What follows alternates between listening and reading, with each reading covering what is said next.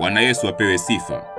Karibu kwenye kipindi cha Biblia inasema usiogope, ambapo tunajifunza kutoka kwenye Biblia mistari mbalimbali mbali ambayo ilisema na watu katika mazingira magumu waliopitia na kuona namna ambavyo mistari hiyo hiyo bado inasema nasi katika mazingira magumu tunayopitia hivi leo. Ni somo kwa ajili ya Mkristo ili kuinua aliyeinama, kufuta machozi anayelia, kumpa nguvu aliyechoka na kumwondoa hofu anayeogopa.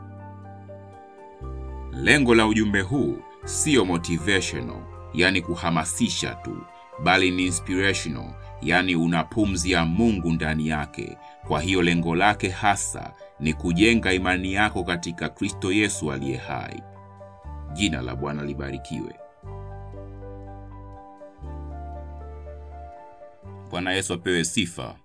Karibu katika Biblia inasema usiogope. Leo tunajifunza usiogope kifo. Tutaangalia maandiko kutoka katika Injili ilivyoandikwa na Yohana sura ya 6 mstari wa 47. Neno linasema, amin amin nawaambia, yeye anayeniamini anao uzima wa milele. Amin amin nawaambia, yeye anayeniamini anao uzima wa milele. Hapa Yesu alikuwa anaongea na Wayahudi ambao hawaamini mafundisho yake, hawaamini kwamba yeye Yesu ameshuka toka mbinguni kama alivyoambia katika mstari wa 41 na 42 wa sura hiyo hiyo ya sita. Maandiko yanasema Wayahudi wakaanza kunung'unika kwa kuwa alisema, mimi ndimi mkate ulioshuka toka mbinguni. Wakasema, huyu si Yesu mwana wa Yosefu ambaye baba yake na mama yake tunawajua? Anawezaje basi kusema nimeshuka kutoka mbinguni? Kwa hiyo mstari huo unasema yeye anayeamini, inamaanisha anayeamini mafundisho ya Kristo, na mafundisho ya Yesu Kristo ni kwamba yeye ndiye Kristo mwana wa Mungu aliye hai, naye anao uzima wa milele, na uzima huu ni kwa kila anayesadiki mafundisho ya Yesu. Na Wayahudi wengi hawakumwamini, lakini sio tu wao ambao hawaamini. Hata leo wengi wanasema wanamwamini Yesu, lakini ukifuatilia maneno yao utajua ni kwamba hawaamini hata chembe. Wanakuwa na kitu ambacho tunaweza tukakiita kukubaliana kifikra, lakini kukubaliana kifikra tu siyo imani. Imani ni ya ndani, ni ya moyoni, na mtu ukiamini kitu kitasikika mdomoni mwako pia na kushabihiana na matendo yako. Unaweza kusema Yesu ana uzima wa milele, lakini ukawa hujaamini moyoni mwako. Kwa mfano, nilikuwa kwenye msiba hivi karibuni kanisani. Mtu amesimama kwenye mimbari, anasema kirahisi tu kwamba kila nafsi itaonja mauti. Huyu mtu hana imani katika neno la Mungu, yani Biblia, na Wakristo wengi, Wakristo walau kwa kujiita, wapo kama yeye, na ndiyo maana wengi wanaojiita Wakristo wanaogopa mauti, wanaipenda dunia. Kuhusu kila nafsi itaonja mauti, neno hilo halipo kwenye Biblia. Halafu jiulize, kama mtu unasema kuna unyakuo, yaani parapanda italia, halafu utakuwa mawinguni kumlaki Bwana Yesu na tena utakuwa naye hata milele. Ikitokea unyakuo sasa hivi, hapo nafasi ya kuonja mauti inatokea wapi? Kama umeokoka, jitahidi sana kujua maandiko na usiongee kinyume na maandiko. Imani yetu imejengwa katika msingi wa maandiko, yaani Biblia. Hapo unapofikiria kuhusu unyakuo, bado hatujaanza kuangalia huo mstari wa uzima wa milele bado, lakini ngoja tuendelee kuangalia imani ya watu ukilinganisha na mambo ambayo Yesu alifundisha.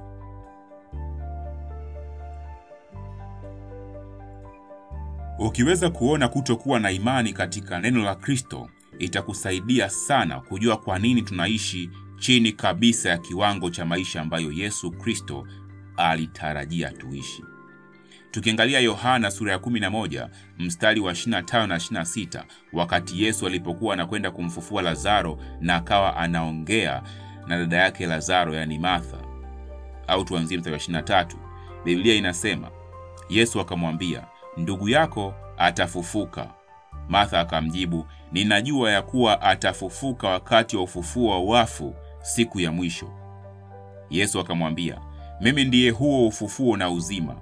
Yeye aniaminie mimi, hata akifa atakuwa anaishi, na yeyote aishie na kuniamini hata kufa kabisa hata milele. Je, unasadiki haya? Hayo ni mambo aliyosema Yesu. Unadhani wewe unasadiki hayo aliyosema Yesu? Kuongea kwako kila siku, unadhani kunaonyesha ya kwamba unayasadiki haya? Ukiendelea hapo, mstari wa 27 unasema, Martha akamwambia, ndiyo Bwana, ninaamini ya kuwa wewe ndiwe Kristo mwana wa Mungu, yeye ajaye ulimwenguni. Martha alitoa jibu ambalo linaonyesha imani yake iko chini ya kiwango kabisa. Hakuweza kusema neno moja tu na sadiki. Na wengi tuko hivyo, na maisha yetu ya imani yanatoa ishara ya namna tulivyo. Unasadiki kwamba Yesu ni mwana wa Mungu, ndiyo yeye ajaye, yaani Masihi, lakini hausadiki yote aliyofundisha. Na maandiko yanasema mwenye haki wake ataishi kwa imani. Kwa hiyo maisha yako yanakwenda sambamba na imani yako kwake na kwa yale ambayo aliyafundisha. Kama husadiki mafundisho aliyosema, maisha yako yatakuwa kiwango hicho hicho cha kuto kusadiki kwako.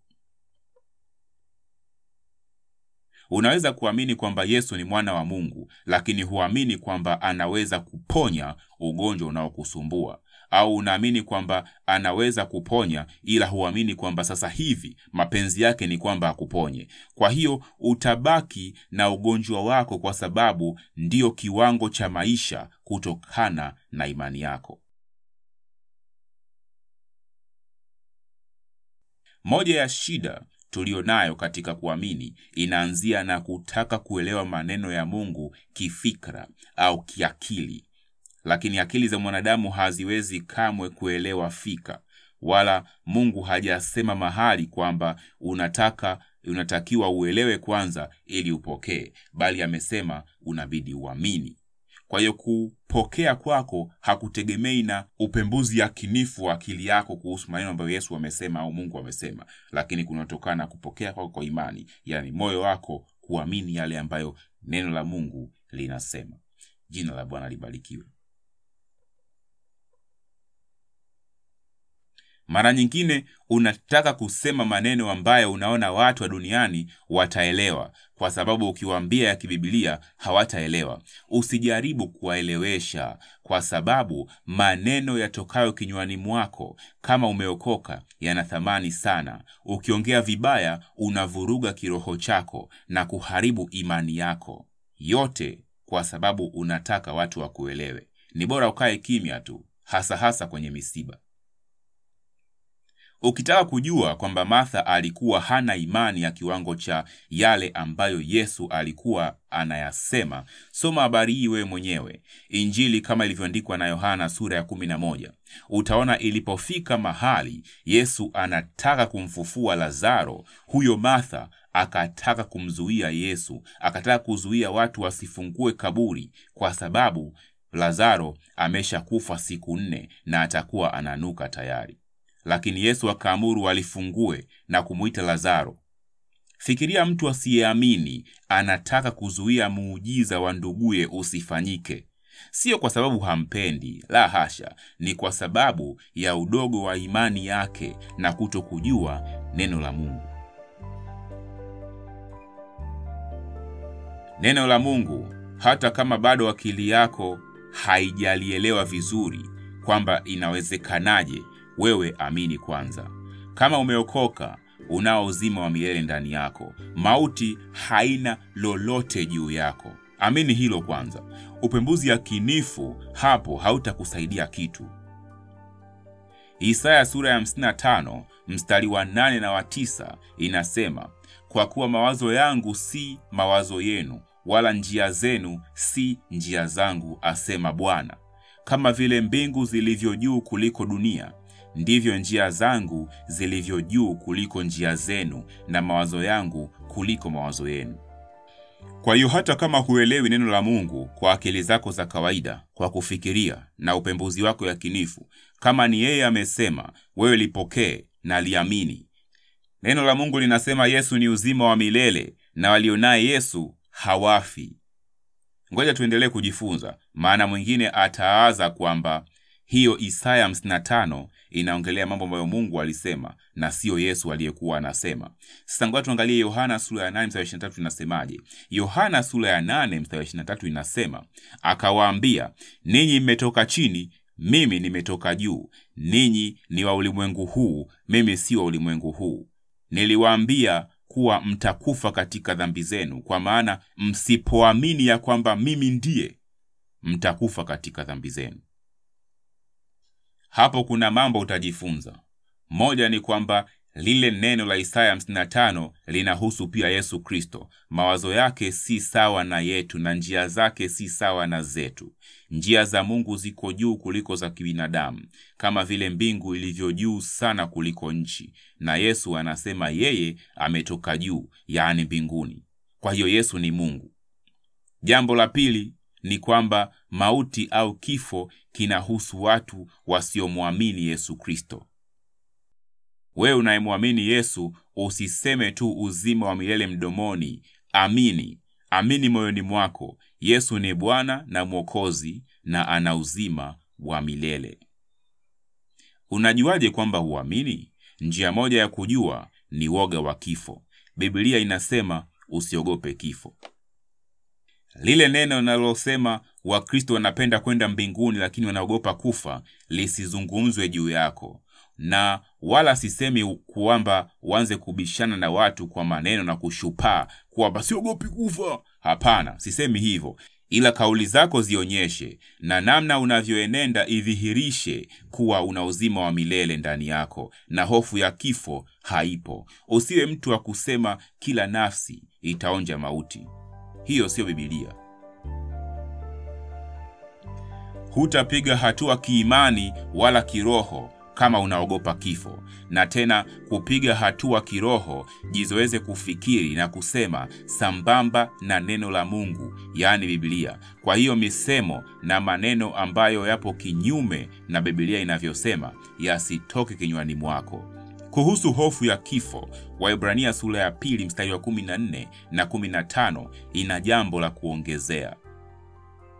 Biblia inasema katika hiyo Ibrania sura ya pili mstari wa 14, basi kwa kuwa watoto wana nyama na damu, yeye pia alishiriki katika ubinadamu wao, ili kwa kifo chake apate kumwangamiza huyo mwenye nguvu za mauti, yaani Shetani, na kuwaweka huru wale waliokuwa utumwani maisha yao yote kwa sababu ya kuogopa mauti. Kwa hiyo kuogopa mauti kuna kufanya uwe mtumwa. Ndiyo Waebrania sura ya pili mstari wa 15 inavyosema hapo. Nasi tunajua kwamba Bwana wetu Yesu Kristo alikuja kutuweka huru, nasi tu huru kweli kweli. Sasa huwezi kuwa huru kama bado unang'ang'ania kuogopa mauti. Hapo utakuwa umechagua kubaki katika utumwa, na Yesu hakuweki huru kwa lazima. Inabidi wewe mwenyewe uamue kumfuata, uamue mwenyewe kuamini neno lake, udumu katika mafundisho ya Kristo. Biblia inatuambia katika waraka wa pili wa Yohana ule mstari wa tisa kwamba asiyedumu katika mafundisho ya Kristo yeye hana Mungu. Yeye adumuye katika mafundisho hayo, huyo ana Baba na Mwana pia.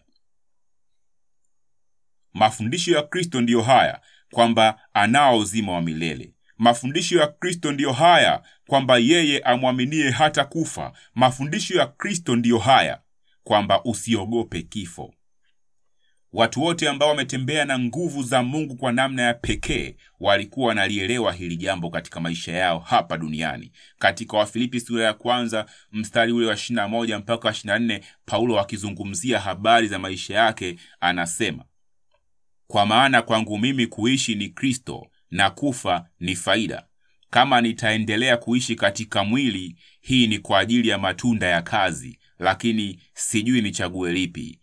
Mimi sijui ninavutwa kati ya mambo mawili. Ninatamani kuondoka nikakae pamoja na Kristo, jambo hilo ni bora zaidi, lakini kwa sababu yenu ni muhimu zaidi mimi nikaendelea kuishi katika mwili.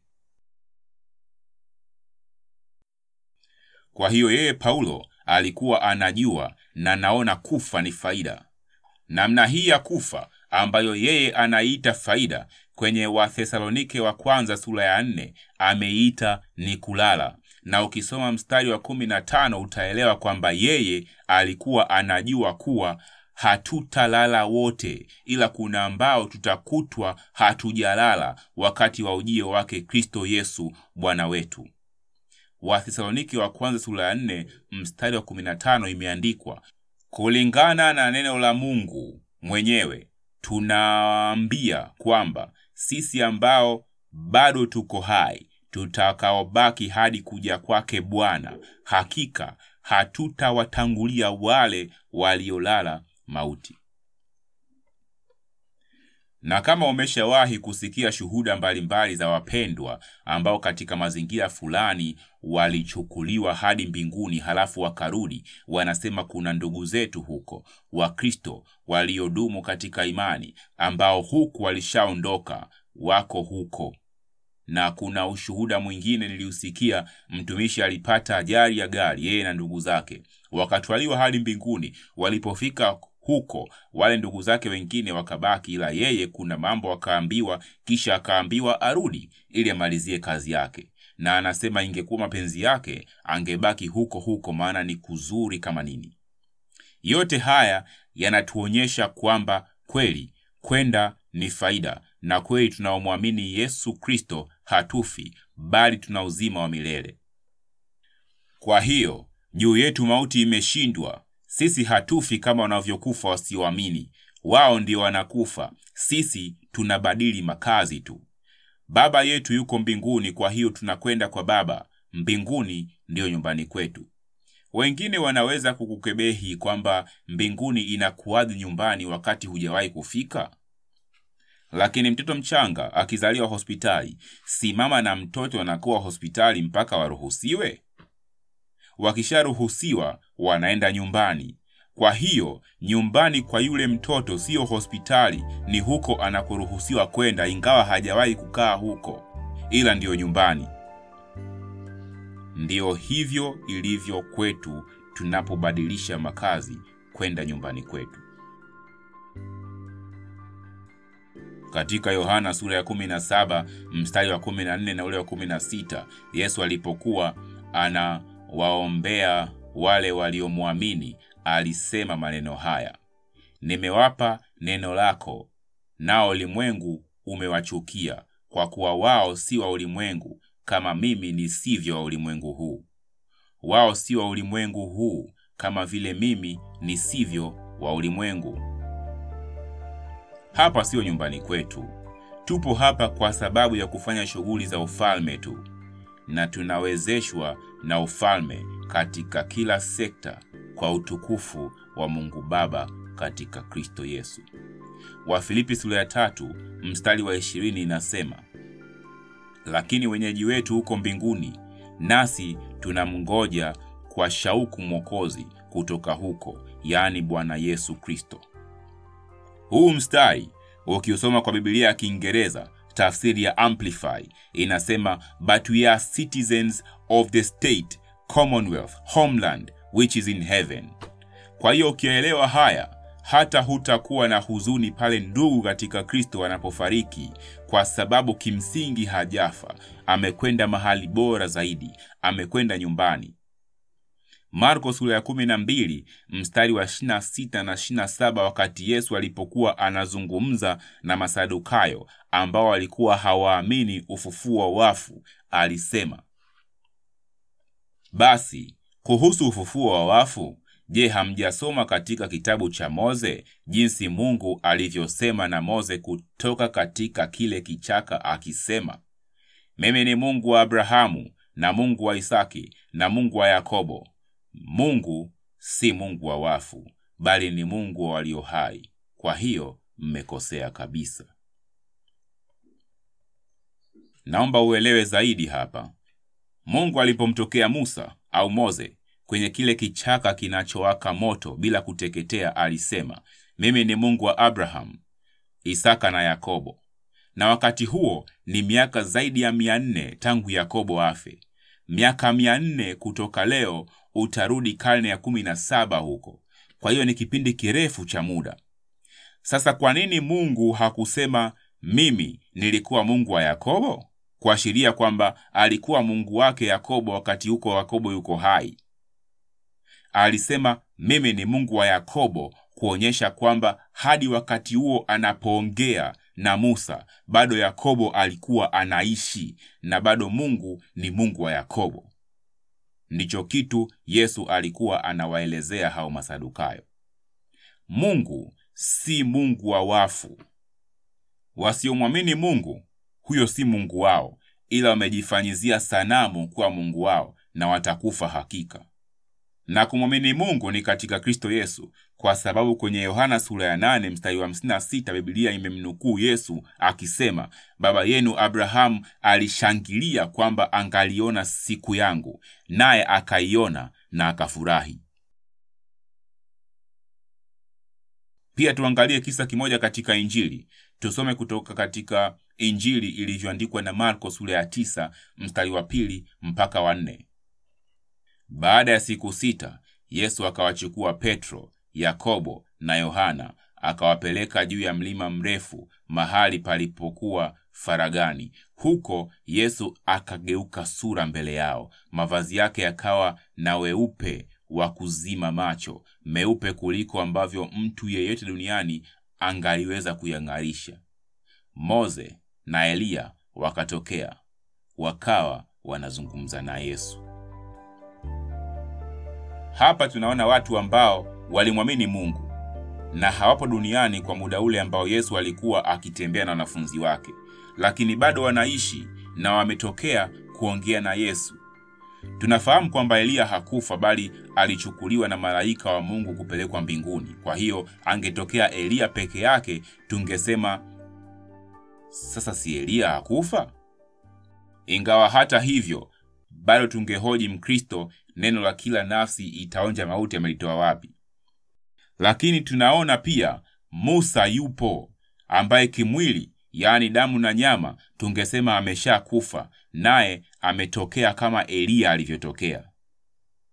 Ukisoma kwenye kitabu cha Yuda mstari wa tisa alafu ukiunganisha na Kumbukumbu la Torati sura ya 34 mstari wa tano na wa sita unapata uhakika kwamba Musa alikufa kwa staili hii ya kawaida, lakini pia unaona kwamba hajafa bali anaishi. Ndio maana akamtokea Yesu akiwa na Eliya. Kwa hiyo kama umeshaokoka, tambua maandiko yanavyosema, una uzima wa milele ndani yako. Usiogope kifo. Soma Bibilia na Bibilia inasema usiogope. Jina la Bwana libarikiwe.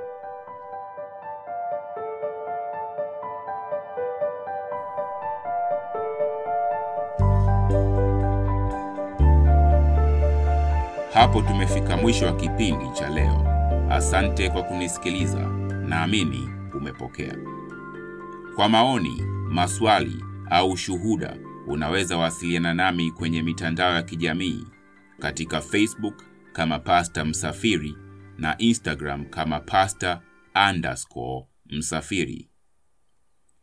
Pia unaweza kutumia simu namba 0717 74 35 60. Kama uko nje ya Tanzania, kumbuka kuanza na plus 255. Kama umeguswa kutoa sadaka kwa huduma hii, unaweza kutumia kwa Tigo Pesa namba hiyo hiyo, yaani 0717 7435 60. Jina la usajili wa namba ya simu ni Msafiri Mwaikusa.